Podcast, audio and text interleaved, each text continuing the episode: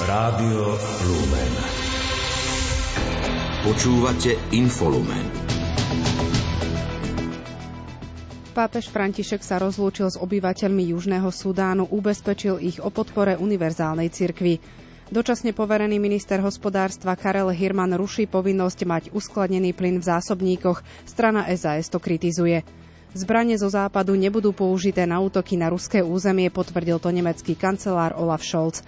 Je tu záver víkendu a opäť ponúkame aj aktuálne správy. Infolumen vysielajú Peter Ondrejka a Alžbeta Paulíková. Vítajte.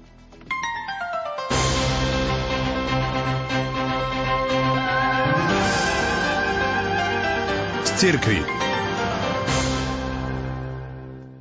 Pápež František sa rozlúčil s obyvateľmi Južného Sudánu naliehavou výzvou na nádej a mier. V záverečnom príhovore po dnešnej svetej omši v hlavnom meste Džuba ubezpečil tamojších kresťanov o podpore univerzálnej cirkvi.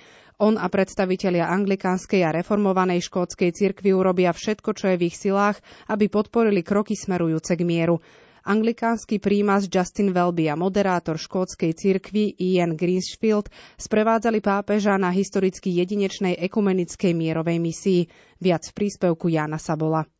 Mladý východoafrický štát sa krátko po získaní nezávislosti ponoril do 5-ročnej občianskej vojny a ani po mierovej dohode z roku 2018 sa mu nepodarilo nájsť mier. Vysídľovanie, hlad a prírodné katastrofy spôsobujú, že krajina je v epicentre jednej z najhorších humanitárnych kríz na svete. Arcibiskup Džuby pri svojom privítaní pripomenul veľkolepé gesto Františka, keď vo Vatikáne v roku 2019 poboskal nohy vtedajšiemu juhosudánskemu prezidentovi a jeho bývalému rivalovi a požiadal ich o zmierenie. Pápež vo svojom rozlúčkovom prejave povedal, že nesmie sa premárniť príležitosť budovať mier. Citoval nedávno zosnulého pápeža Benedikta XVI, keď kresťanov vyzval, aby odovzdávali svoju nádej. Podľa Františka sú jej nositeľkami predovšetkým miestne ženy.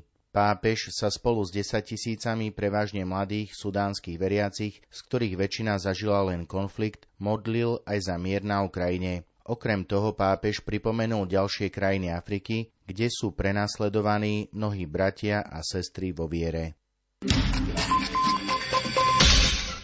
V Rožňavskej diecéze sa včera slávil Deň zasveteného života. Zúčastnilo sa ho asi 50 zasvetených a prítomní boli zástupcovia takmer zo všetkých reholí pôsobiacich v diecéze. Pokračuje Pavol Jurčaga.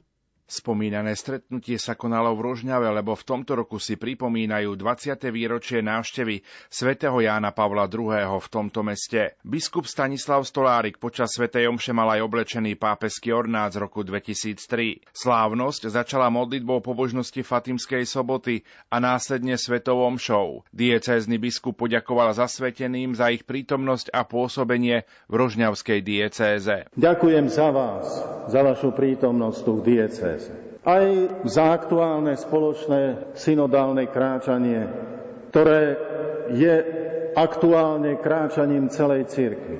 Aj v tomto roku, ktorý prežívame v diecéze ako rok krstu, birmovky a pamätáme na hľadajúcich Boha. Keď sa aj spoločne modlievame za terajších i nových kňazov, za synodu, keď sa spájame skrze Rožňavskú diecézu nielen tu v centre diecézy, ale je ponúknutá možnosť v každom jednom kostole, jednom chráme sa takto zjednocovať v modlitbe. Pri púti zvlášť na Uhornú, maďarskí veriaci do Bôrky. V závere svätej Omše si Bohu zasvetení obnovili svoje zasvetenie pánovi. Program pokračoval na biskupskom úrade. Prednáškou v rámci roka krstu a birmovania prežívanom v Rožňavskej diecéze na tému rozvíjanie krstného a birmovného povolania v zasvetenom živote, ktorú predniesol páter František Honíšek, správca farnosti Lučenie z Rúbanisko. Priblížiť príbehy nového zákona deťom pre ne v zrozumiteľnom jazyku. Taký bol zámer projektu Spiešťan, ktorého výsledkom je hudobno-dramatické spracovanie piatich biblických motívov. V albume s názvom Príbehy jedného kráľovstva ich poslucháčom vyrozprávajú zvieratká, biblické postavy či detskí hrdinovia. Nahrávala Mária Frisová.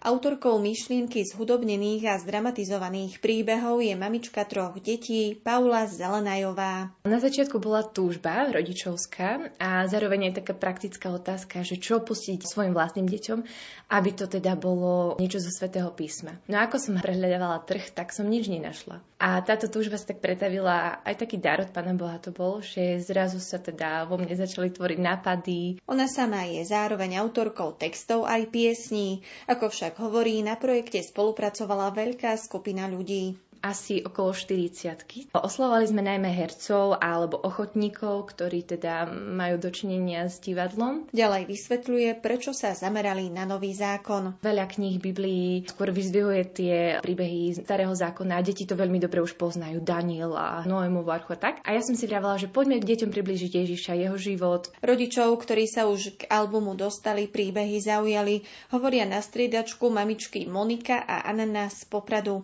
tým, že chcem svojim deťom sprostredkovať niečo takéhoto typu a dať im ako keby poznať pána Ježiša nejakým spôsobom, tak toto mi prišlo také veľmi priateľné pre deti. Deťom ukazujú nebeského Otca ako dobrého, starostlivého, milujúceho kráľa, že to Božie slovo je živé a veľmi pekné. Na názor sme sa opýtali aj najmenších. Páči sa mi, ako Ježiš uzdravil Talituku. Tá pieseň aj ten príbeh. Mne sa páči, že môžeme počúvať a je to veľmi krásne.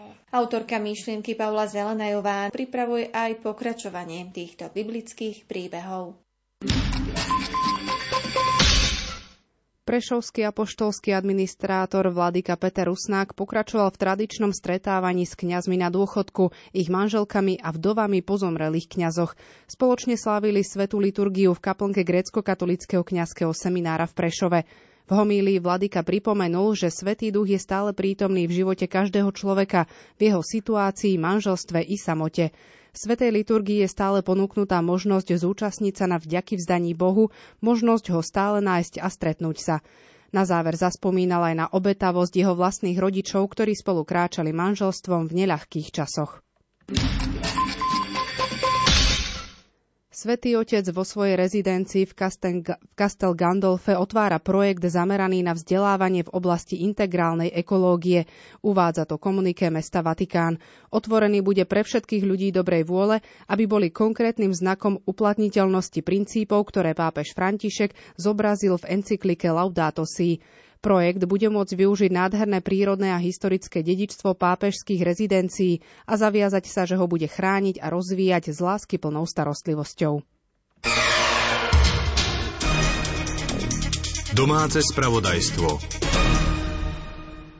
Dočasne poverený minister hospodárstva Karel Hirman ruší povinnosť pre dodávateľov mať uskladnený plyn v slovenských zásobníkoch. Uviedli to poslanci za stranu SAS Richard Sulík a Karol Galek. Strana podľa nich nesúhlasí s pozmeňovacím návrhom k novele zákona o energetike, ktorá sa aktuálne prerokúva v Národnej rade.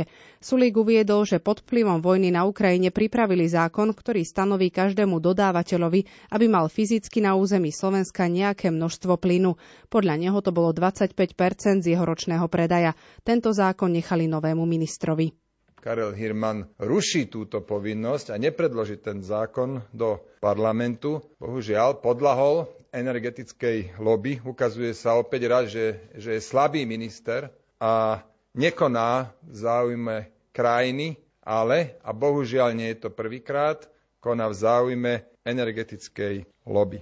Podpredseda SAS Karol Galek upozornil, že Slovensko je pri znižovaní dodávok plynu z Ruska na konci plynovej rúry. Vyzýval preto ministra Hirmana, aby neohrozoval našu energetickú bezpečnosť. Hovorkyňa ministerstva hospodárstva Mária Pavlusík reagovala, že rezort v nasledujúcich mesiacoch navrhne optimálne riešenie zamerané na eliminovanie negatívnych dosahov, pričom bude podobné ako v ostatných krajinách Európskej únie. Tým sa zabezpečí, že slovenský trh zostane pre obchodníkov naďalej atraktívny atraktívny, ceny plynu nebudú rásť v dôsledku nesprávneho opatrenia a naďalej budú zabezpečené stabilné dodávky plynu. Ministerstvo vnútra eviduje 108 vyhlásených mimoriadnych situácií z dôvodu snehovej kalamity. Vyzýva tiež vodičov na zvýšenú opatrnosť na cestách. Horskí záchranári varujú pred lavínami. Informovala o tom hovorkyňa rezortu Zuzana Eliášová. Pripomína, že husté sneženia vietor počas uplynulých dní súžovali hlavne severnú a severozápadnú časť Slovenska.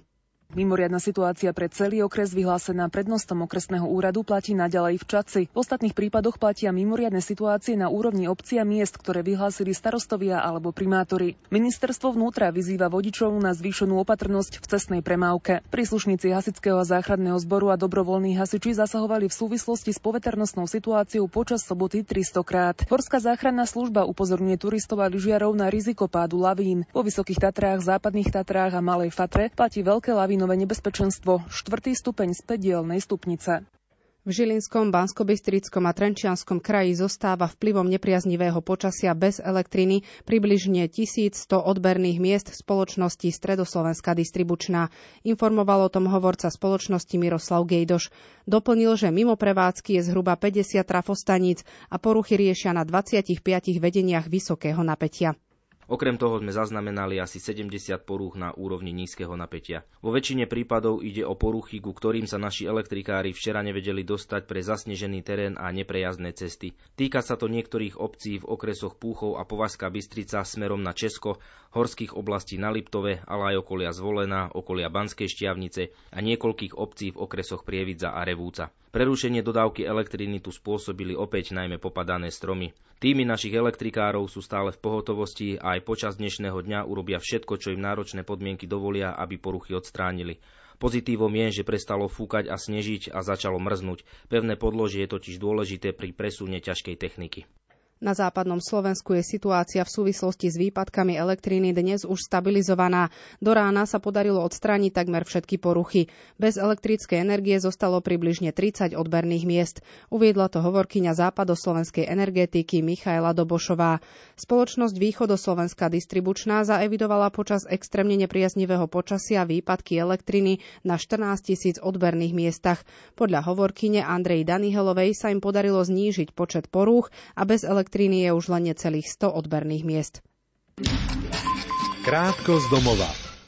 Poslanec za SAS Juraj Krúpa považuje septembrový termín predčasných volieb za kompromis, s ktorým nie sú všetci spokojní. Bol za to, aby sa voľby konali v júni. Septembrový termín je podľa nezaradenej Denisy Sakovej z hlasu SD nevýhodný pre ľudí a krajinu z dôvodu prípravy štátneho rozpočtu. Uviedli to v relácii Teatry v politike. Krúpa reagoval, že rozpočet pripravujú úradníci na ministerstvách pred letom. Vláda ho potom podľa neho upraví na základe svojich priorít. Obaja sa zhodli, že nesú nesúhlasia so zatvorením obchodov v nedeľu. Exminister vnútra a člen predsedníctva Smeru SD Robert Kaliňák nevylúčil návrat do politiky. Volajú ho tam podľa neho nezákonné obvinenia. Podpredseda strany za ľudí Juraj Šeliga je ochotný rokovať o spolupráci s expremiérom Mikulášom Dzurindom, ak to pomôže poraziť smer. Uviedli to v relácii televízie Markíza na telo. Predseda hnutia Oľano Igor Matovič má mať dokumenty, ktoré usvedčujú šéfa SAS Richarda Sulíka z korupcie. V relácii RTVS o 5 minút 12 to povedal predseda klubu Oľano Michal Šipoš. Podpredseda SAS Branislav Gröling si myslí, že z Matovičovej strany ide buď o trestný čin ohovárania alebo zadržavania dôkazov. Gröling sa domnieva, že Sulík podnikne v tejto súvislosti právne kroky. Poslanci budú v útorok pokračovať v aktuálnej schôdzi. Čaká ich ešte viacero neprerokovaných bodov programu. Medzi nimi je aj novela zákona o pomoci v hmotnej núdzi či návrh poslancov Oľano, ktorý mienia znížiť vekovú hranicu pre vstup do polície na 18 rokov. Slovenské elektrárne už pripojili na sieť aj druhý generátor nového jadrového reaktora v Mochovciach. Po testoch na úrovni 20% nominálneho výkonu chystajú zvýšenie výkonu reaktora na 35% informovala spoločnosť na svojej webovej stránke. Na Slovensku spustili európsky projekt Slovenská kvantová komunikačná infraštruktúra. Jeho hlavným cieľom je vybudovanie kvantovej komunikačnej infraštruktúry, ktorá prepojí 12 slovenských akademických inštitúcií od Bratislavy po Košice. Ministerstvo investícií podporí projekt sumou cez 8 miliónov eur z plánu obnovy. Šéfka rezortu Veronika Remišová. Žijeme teraz v časoch, kedy otázka národnej bezpečnosti Slovenska už ďaleko prevyšuje donedávna zaužívané stereotypy vojenskej obrany schopnosti. Vidíme, že čelíme čoraz rafinovanejším kybernetickým útokom. Potrebujeme hľadať nové účinné spôsoby, ako zaistiť bezpečnosť online priestoru a s tým samozrejme súvisí aj bezpečný prenos dát. A teraz viac ako inokedy sa to ukazuje aj počas ruskej vojenskej agresie proti Ukrajine, ktorej súčasťou sú tiež kyberútoky namierené proti inštitúciám v krajinách Európskej únie. Ministerka uviedla, že Slovensko sa zaradilo medzi prvé európske krajiny, ktoré budujú kvantovú komunikačnú sieť. Táto nová infraštruktúra nám podľa jej slov prinesie prevratnú úroveň bezpečného prenosu dát a šifrovania v online priestore. Dodala, že kvantová komunikácia je prakticky neprelomiteľná. Ja som veľmi rada, že tu na Slovensku máme vedcov, máme významné vedecké osobnosti ako profesor Bužek, ktorí sú pripravení sa do tohto pustiť naplno, ale potrebujú však podporu štátu. Predstavitelia Fyzikálneho ústavu Slovenskej akadémie vied uviedli, že kvantová komunikačná infraštruktúra vytvorí predpoklady na prepojenie s okolitými krajinami, prípadne na kvantový prenos šifrovacích kľúčov pomocou satelitov. Cieľom je aj vývoj jednofotónového detektora s chladiacim systémom a vytvorenie medzinárodného tréningového a vzdelávacieho centra pre kvantové technológie. Pomocou projektu na Slovensku vznikne linka, ktorá bude tvoriť kostru vysokobezpečnostného internetu budúcnosti. Správy zo sveta.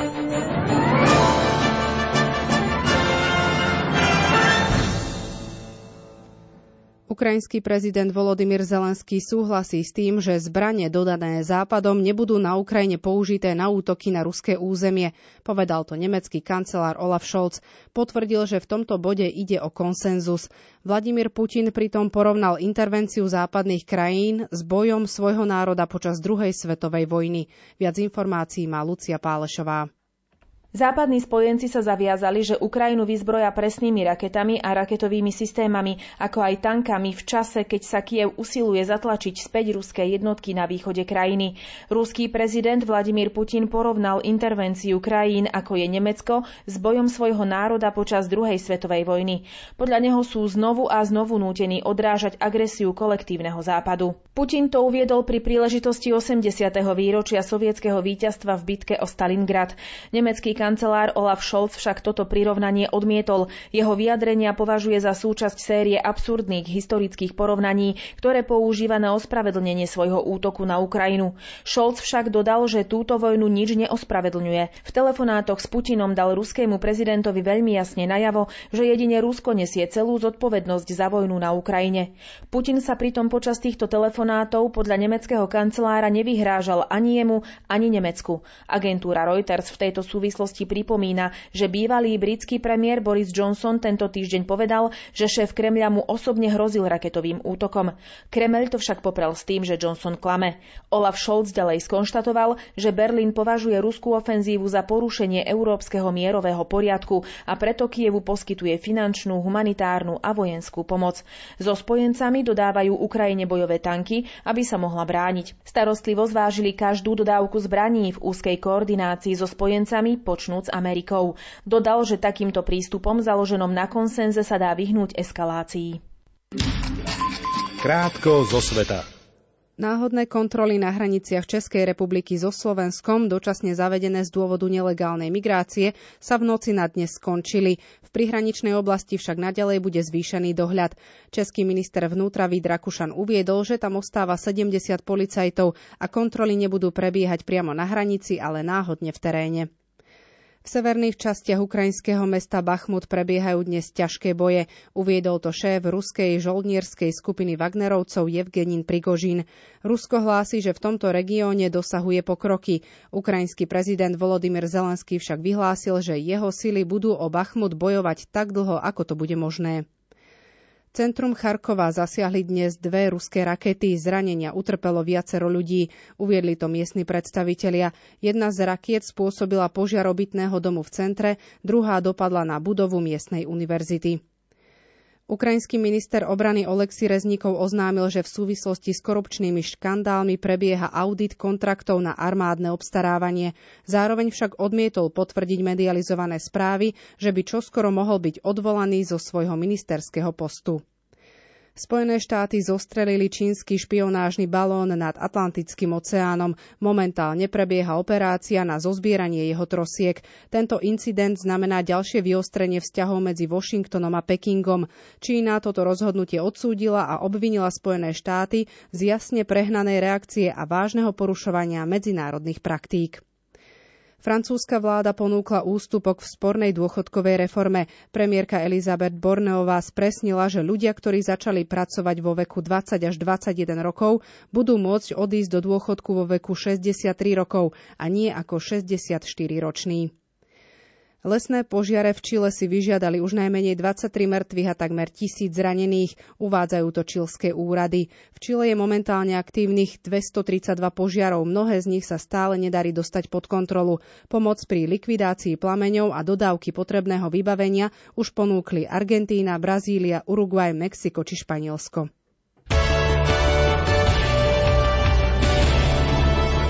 Šport Rádia Lumen. V hokejovej typo z Extraligy dnes pokračuje 36. kolo. Prinášame výsledky aktuálne prebiehajúcich zápasov. Spišská Nová väz vyhráva nad Michalovcami 5-0. Po, Poprad remizuje s Prešovom 2-2. Košice remizujú s Nitrou zatiaľ 0-0. Slovan Bratislava prehráva s Banskou Bystricou 0-1. Neskôr sú na programe aj stretnutia medzi Trenčínom a Liptovským Mikulášom a Nové zámky si zmerajú sily so zvolenom. Tým Atlantickej divízie zvíťazil v zápase hviezd NHL na Floride. Vo finále turnaja triumfoval nad výberom centrálnej divízie 7-5. Cenu pre najužitočnejšieho hráča si odniesol útočník Matthew Tkačuk z víťazného týmu, keď v dvoch dueloch nazbieral 7 kanadských bodov za 4 góly a 3 asistencie. Na podujatí sa nezúčastnil žiaden slovenský hokejista.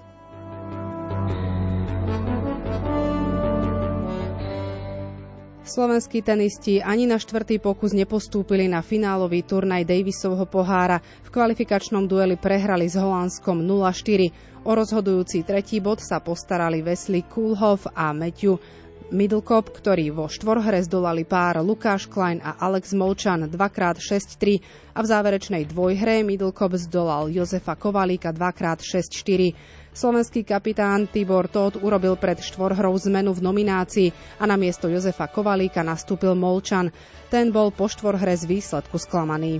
Tie zápasy boli fakt tesné a nechybalo veľa, ale my sa dal robiť, dneska sme sa snažili proste na tej štvorhe, ale proste nešlo to podľa nášho plánu, oni boli, mm, vôbec z nich nebolo cítiť, že sú pod nejakým tlakom, však prečo by vôbec boli, veď mali 2-0, svetová jednotka, svetová 19 vo štvorhe, proste majú svoje kvality samozrejme, ale stále sme mysleli, že OK, že nejak zozadu e, tá naša hra by mohla robiť problémy, len v polovici prvého setu proste začali podávať masaker dobre, tie percenta mali, podľa mňa ešte som aj nepozeral e, štatistiky, ale podľa mňa mali dosť vysoké a jednoducho boli lepší na tej sieti, takže strašne ťažko sa proti ním hralo.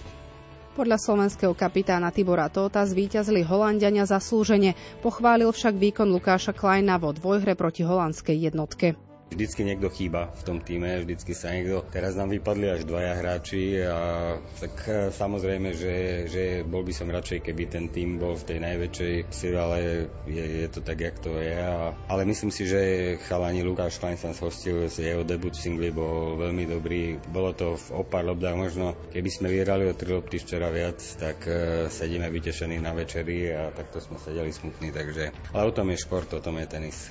Slováci budú v septembri bojovať o to, aby si v roku 2024 mohli opäť zahrať o účasť medzi elitnou šestnáckou.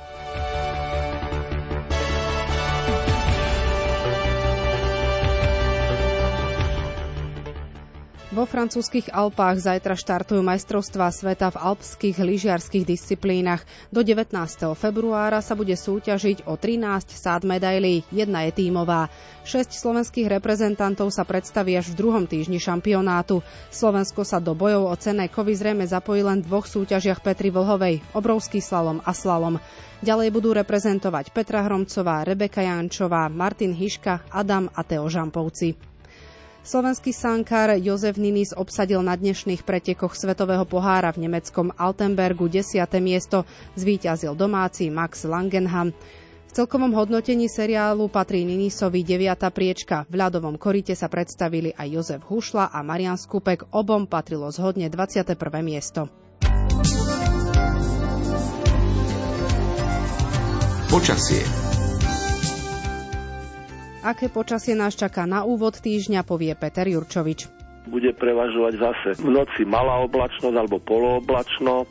Sever bude mať stále viac oblakov, ale aj to znamená, že v studenom arktickom vzduchu tam pôjdu teploty asi už aj pod minus 20 stupňov. Na juhu by to malo byť asi okolo minus 5 a potom už hrozí, že teda zostanú celodenné mrazy aj na juhu Slovenska, že to bude naozaj teda riadne mrazivé. No ale niekde treba v centre Bratislavy asi som povedal, že asi aj nad nulu. Pozrime sa aj na náš večerný program. Ten ponúka rozhovor s Tadeášom a Veronikou Gavalovými, ktorí budú hovoriť o tom, ako našli všetko práve vtedy, keď sa im zdalo, že to najviac stratili. Relácia Karmel sa začína o 20.30. Pohodový zvyšok víkendu už prajú Peter Ondrejka a Alžbeta Paulíková.